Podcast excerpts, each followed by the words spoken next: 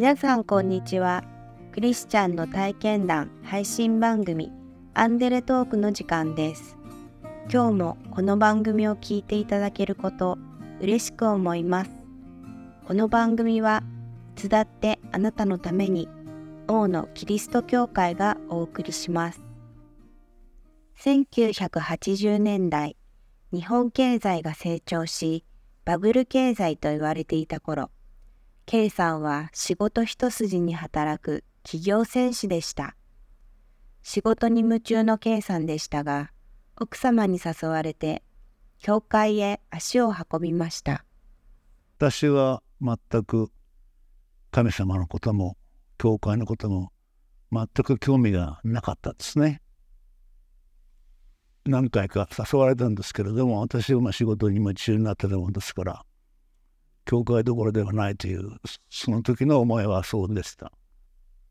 私としてはとにかく夢中で仕事してましたね。もう家庭のことは顧みない。息子と娘2人いたんですけども彼らの勉強のことは全部お前が面倒見ろと俺は仕事が忙しい。でも彼女が一生懸命私を誘うもんですからじゃあたまには教会に一緒に行こうかという思いになってそれがきっかけでしたね。仕事で感じる喜びほど素晴らしい喜びは他にないと。だけど私としてはクリスチャンになった時の喜びほど勝る喜びが他にないというふうに変わりましたけどね。教会で聞いた聖書のローマ人への手紙10章9節から語られた説教とその聖書箇所に感動し K さんは信仰を持つようになりました9節から13節ですかね、えー、なぜならもしあなたの口でイエスを主と告白しあなたの心で神はイエスを死の中から蘇らせてくださったと信じるならあなたは救われるからです。人は心に信じて義と認められ口で告白して救われるのです。聖書はこう言っています。彼に信頼する者は失望させられることがない。ユダヤ人とギリシャ人との区別はありません。同じ主がすべての人の主であり、死を呼び求めるすべての人に対して恵み深くあられるからです。主の皆を呼び求める者は誰でも救われるのです。この箇所ですね。この箇所に中心にして牧師先生の説教があってその説教に感動してあとはこの聖句に感動してまあこれがきっかけで私もじゃあ神様のもとへという考えが生まれたということですね。遠慮を受けた時になんかどういうかわからないけど涙がボロボロボロボロ出てきましたね。何のために涙が届くめどなく流れてきたのか分かりませんけれどもやっぱりこれはまあイエス様の成し得たものだというかねそれが私の心に感動を与えたというか本当に涙がどんどんどんどん溢れ出てどうしようもなかったというもう恥も外聞もなく涙を流した記憶がありますけれどもね。そういうことでしょうかね。クリスチャンになってやっぱり嬉しくなったっていうことっつったら何なんですかね。やっぱりイエス・キリストを知ることができたっていうことがやっぱ僕にとっては一番嬉しいというかね。日常生活の嬉しかったことっていうと野の花をね一つ一つ見てもねあこれは全て神様がねやってくださった技だと。どうして毎年5月に桜が咲くのかね。最近5月じゃなくてもう4月に咲きましたけどね。まあ前にもそうは思ってましたけども今最近クリスチャンになってから特にねこの一つ一つのその技も全て神様の技だというふうに思えることと思えることになったっていうのがまあ嬉しいことなのかなと。洗礼を受けた翌日から K さんは朝食後に奥様と2人で家庭礼拝を始めました。祈りとテキストを用いての聖書の学びです。この家庭礼拝は35年経った今も毎朝続けています。忙しい会社勤めの朝にも続けられたのは、精霊の助けによるものと、K さんは信じています。洗礼を受けた翌日からもう私がやろうと言い始めてやり始めたってことですね。定礼拝するからにはただ神様にくれあの祈りを捧げるだけじゃなくてやっぱり聖書の学びが基本ですからそれをしなきゃいけないと今も毎日やっております。で日曜日は教会の礼拝がありますから毎毎週土毎週土曜日に日曜日の分もそういう感じでやっております。あの毎日毎日聖書には触れておりますけれどもなかなかそれが全部記憶に残ってるってことは決してありませんけれどもやっぱり何かしら心に残っているっていうのはありますからまあやらないよりやった方がいいのかなという気がしております。毎日の家庭礼拝で読む聖書の言葉は K さんの心に神様の導きを示してくれます。最近では旧約聖書2箇所6章8節の御言葉を読んだときに深く感じるものがありました。2箇所6の8主はあなたに告げられた人よ何が良いことなのか主は何をあなたに求めておられるのかそれはただ講義を行い誠実を愛しへり下ってあなたの神と共に歩むことではないか。これも私は当年今年の1月で84歳っていう大変な年齢を重ねてきましたんで今私がすることは何何か何なのかな？そして神様は私をいつまで生かしてくださるのかなということを最近思うようになりましてね。まあその中でこの2箇所6の8が出てきてやはり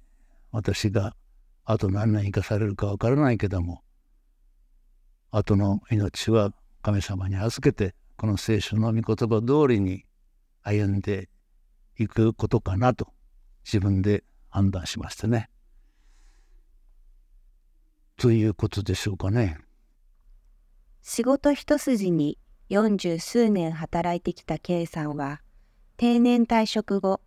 ついの住みかとしてマンションを購入し、あとは年金でゆっくり生活するつもりでした。ところが、思いもよらない出来事が起こりました。奥さんと2人でね、私のところに訪ねてきたんですよ。で深刻な顔してね、訪ねてきて、なんかこれはあったなと、悪い予感がしましたけれども、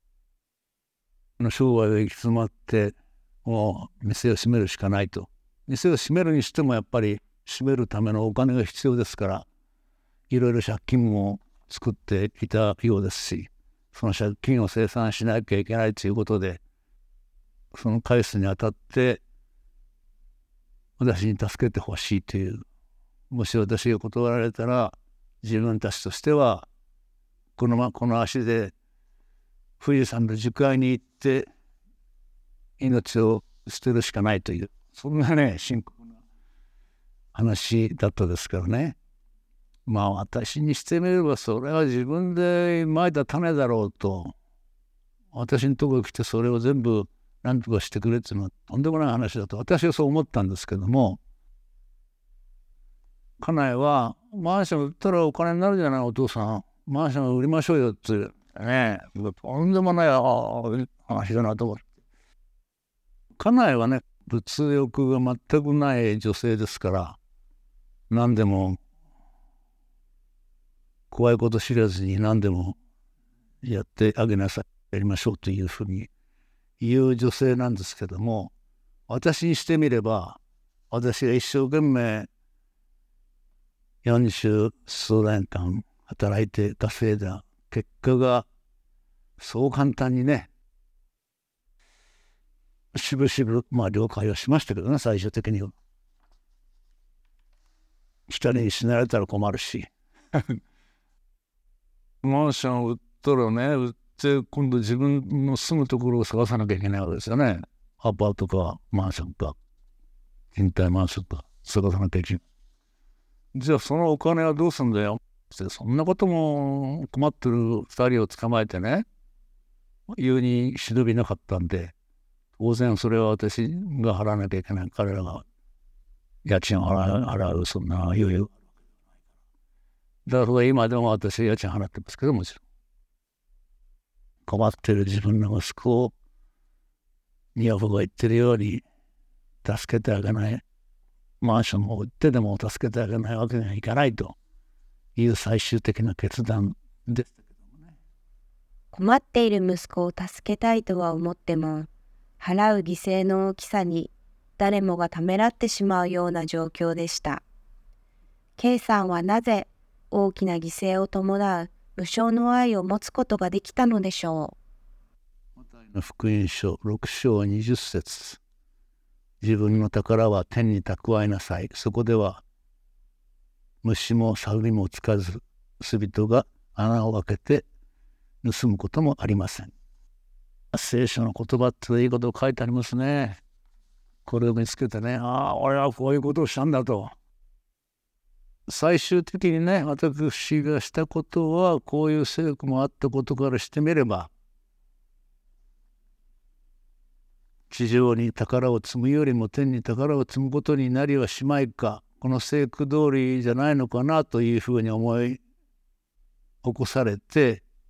やったことに対しての後悔はしないようにね、しておりますね。地上に宝を積むよりもね、天に宝を積んで、この神様から見ればね、いや、お前はいいことした。本当にできたお前は信仰者だというふうにね、思われるんじゃないかなと、そうその方がまあいいんじゃないかっつって、自分もね、もう思わされましたけども、まあ、神様の栄光、栄光を出すことができたことを、私としては、最終的には誇りに思える。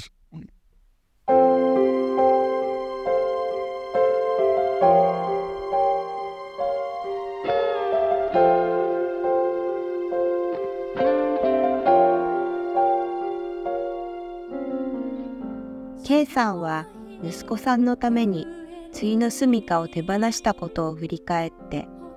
自分の宝は天に蓄えなさいとのイエス・キリストの言葉を実行できたのかもしれないと言われます。